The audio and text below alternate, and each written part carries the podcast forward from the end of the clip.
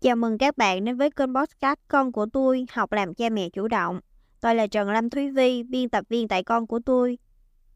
Thiên vị là chuyện có thể xảy ra trong các gia đình đông con. Mặc dù hầu hết các bậc cha mẹ đều cố gắng nói với các con rằng cha mẹ thương yêu các con như nhau, nhưng các con thì vẫn cho rằng cha mẹ không công bằng. Nhất là những lần cha mẹ phân xử mâu thuẫn giữa các con. Đứa lớn thì thấy cha mẹ thiên vị em hơn, đứa út thì lại thấy mình không có tiếng nói trong gia đình còn đứa giữa thì lại thấy mình như bị kẹp giữa, phải nghe lời anh chị, phải nhường nhịn em nhỏ. Vậy cuối cùng là cha mẹ thường thiên vị ai? Đứa lớn, đứa nhỏ hay là đứa út? Liệu thứ tự sinh có ảnh hưởng đến cách cha mẹ nuôi dạy và đối xử với các con không? Và thứ tự sinh có ảnh hưởng đến tính cách và cách nhìn nhận của các con về bản thân không? Thứ tự sinh ảnh hưởng đến cách nuôi dạy con như thế nào? Đầu tiên, chúng ta sẽ xem các nhà tâm lý học nói gì về vấn đề này. Theo lý thuyết tâm lý học cá nhân của Adler, thứ tự có ảnh hưởng đến tính cách của trẻ và cả cách nuôi dạy con của cha mẹ. Với con đầu lòng, trước khi trở thành anh chị của em nhỏ, trẻ từng là con một. Trẻ sẽ chuyển từ giai đoạn là trung tâm của sự chú ý và yêu thương của cha mẹ sang giai đoạn phải nhường nhịn và chia sẻ đồ chơi, tình cảm của mình với lại một người khác. Cha mẹ cũng thường đặt nhiều kỳ vọng lên con đầu lòng và yêu cầu con phải trở thành tấm gương cho em, chăm sóc cho em. Thêm vào đó, bởi vì đây là đứa trẻ đầu tiên được sinh ra trong gia đình, nên cha mẹ thường thử nghiệm hết những điều mình biết về cách nuôi dạy con với đứa trẻ này. Khi trẻ không đạt được những mong đợi của cha mẹ, trẻ thường cảm thấy rất áp lực, mặc cảm và thất bại trong vai trò làm anh chị của mình.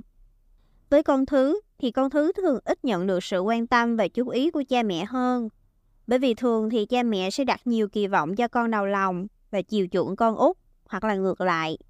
Hay nói cách khác là cha mẹ sẽ để tâm hơn đến con đầu lòng hoặc là con út hơn.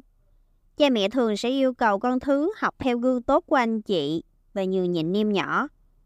Cũng bởi vì ít nhận được sự quan tâm của cha mẹ, nên con thứ thường phải cố gắng nhiều hơn để khẳng định bản thân và giành được tình cảm của cha mẹ. Con thứ cũng thường đặt mục tiêu cho bản thân cao một cách bất hợp lý nên sẽ rất dễ dàng thất bại. Nhưng mà nếu con vượt qua được, con sẽ hình thành tính cách mạnh mẽ trong quá trình trưởng thành. Con út là đứa con thường được cha mẹ cưng chiều nhiều nhất. Cha mẹ cho phép con tự do khám phá và làm điều con muốn, thay vì trở thành con nhà người ta như anh chị của mình. Trẻ không chỉ nhận được sự chăm sóc từ cha mẹ mà còn từ những người lớn khác trong gia đình. Con út thường sẽ vô tư, để tâm đến bản thân nhiều hơn nên đôi khi hơi ích kỷ nhưng đây lại thường là đứa trẻ hòa đồng và năng động. Như vậy, chúng ta có thể thấy rằng thứ tự sinh của các con có khả năng ảnh hưởng đến cách cha mẹ nuôi dạy các con, cũng như hình thành nên tính cách của trẻ. Thứ tự sinh ảnh hưởng đến cách cảm nhận cá nhân của trẻ như thế nào? Con đầu lòng thường cảm thấy mình có trách nhiệm hoàn thành mong đợi của cha mẹ, có xu hướng trở thành người lãnh đạo và có tính cạnh tranh cao. Với con đầu lòng, trẻ học được cách chia sẻ và cư xử trưởng thành. Con cũng thấy mình có trách nhiệm phải hướng dẫn cho các em. Con thứ thường cảm thấy mình thiệt thòi hơn. Trẻ vừa là em, vừa là anh chị, cần đảm nhận trách nhiệm của cả hai vai trò này. Tuy nhiên, vị trí này cũng tạo thuận lợi cho trẻ. Trẻ hình thành tính cách hòa đồng, giỏi giao tiếp và có khả năng hòa giải giữa các thành viên trong gia đình. Con út thường biết được mình được nuông chiều và sử dụng đặc quyền của người nhỏ tuổi nhất nhà. Mặc dù thấp bé nhất, nhưng con có thể nhận được nhiều tình cảm và sự chăm sóc nhất. Lỗi lầm của con cũng sẽ dễ được tha thứ hơn. Nhưng con cũng có thể thường cảm thấy tiếng nói của mình không được lắng nghe và tôn trọng. Dĩ nhiên, những điều này là hoàn toàn không cố định, nó còn chịu ảnh hưởng bởi nhiều yếu tố khác, như là phong cách nuôi dạy của cha mẹ, bối cảnh gia đình và xu hướng tính cách của trẻ. Giải pháp cho cha mẹ khi con nói cha mẹ thiên vị. Với tất cả những phân tích trên của các chuyên gia thì có thể nói rằng cha mẹ khó có thể nghĩ và đối xử với mọi con giống nhau. Vậy khi con nói cha mẹ thiên vị thì lúc này cha mẹ nên làm gì? Cha mẹ cần chú ý điều chỉnh cách đối xử với từng trẻ. Với con đầu, cha mẹ có thể cho con thêm thời gian để vui chơi. Cha mẹ hãy cho con quyền tự quyết những điều liên quan đến bản thân con. Đặc biệt, hãy cho phép con được thử và sai với con thứ, cha mẹ hãy dành thêm sự quan tâm cho con. Không nên so sánh con với anh chị của mình, cũng như buộc con phải nhường nhịn em nhỏ. Cha mẹ hãy để con đảm nhận một vai trò trong gia đình để con cảm thấy mình có đặc quyền riêng và chỉ chính mình chứ không phải lúc nào cũng là em của anh chị hay là anh chị của em nhỏ. Với con út, cha mẹ có thể dạy con về bài học chia sẻ để con biết cảm thông với người khác. Cha mẹ cũng nên khuyến khích con kiên nhẫn hoàn thành những mục tiêu mà con đã đặt ra, biết chịu trách nhiệm cho những điều bản thân đã làm.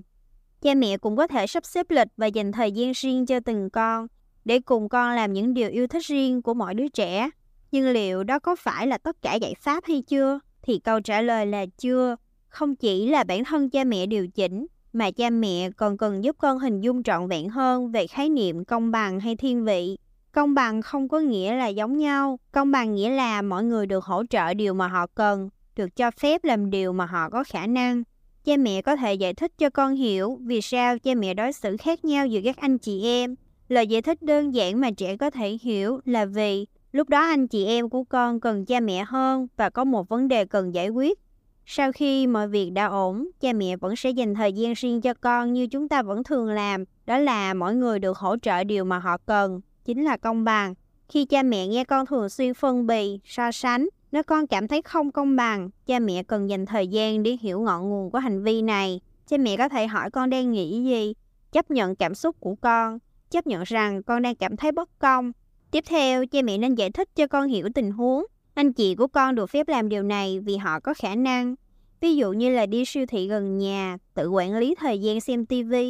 Còn trẻ 5 tuổi là con thì lại quá nhỏ để có thể tự đi mua đồ một mình hay là tự biết xem TV đến khi nào là đủ. Đó là mọi người được cho phép làm điều mà họ có khả năng. Đây cũng được gọi là công bằng. Ý cuối cùng, một hành động không phải luôn trắng hay là luôn đen, luôn đúng hay là luôn sai, mà phải đặt trong tình huống. Hành vi quấy khóc hay ăn vạ không được khuyến khích. Nhưng nếu hôm đó con hoặc các anh chị em trong nhà bệnh, hành vi cáo bẩn đó vẫn có thể được thông cảm. Vì vậy mà lần đó con hay anh chị không bị trách phạt. Cha mẹ hãy yên tâm rằng công bằng không có nghĩa là cha mẹ sẽ phải đối xử với mọi đứa trẻ như nhau. Đứa con đầu sinh ra khi chỉ có mình con, đứa con út sinh ra khi nhà đã có ba đứa. Hoàn cảnh gia đình, tâm trạng của cha mẹ và cảm nhận của con là khác nhau. Không thể nào ngày xưa đối với con đầu như thế nào thì giờ đối xử với con út như thế đó. Không có một sự công bằng như thế. Cha mẹ duy trì các quy tắc chung của gia đình cho mọi đứa con, lưu ý cảm nhận của từng con, quan sát và hỗ trợ kịp thời nhu cầu của riêng các con, cho phép mỗi con làm điều mà con có khả năng, đó gọi là công bằng. Nền tảng gia đình là điều rất quan trọng. Chính những cảm nhận ấm áp về gia đình sẽ là những bước đệm nâng đỡ con lớn lên với một tâm hồn hạnh phúc và biết mình luôn có thể quay về nhà khi khó khăn. Con của tôi luôn đồng hành cùng bạn trên hành trình làm cha mẹ này. Tập podcast được tổng hợp từ một số bài viết trên ứng dụng con của tôi. Link bài viết được giới thiệu trong phần mô tả của tập podcast. Cảm ơn các bạn đã quan tâm và theo dõi. Hẹn gặp lại các bạn ở những tập sau.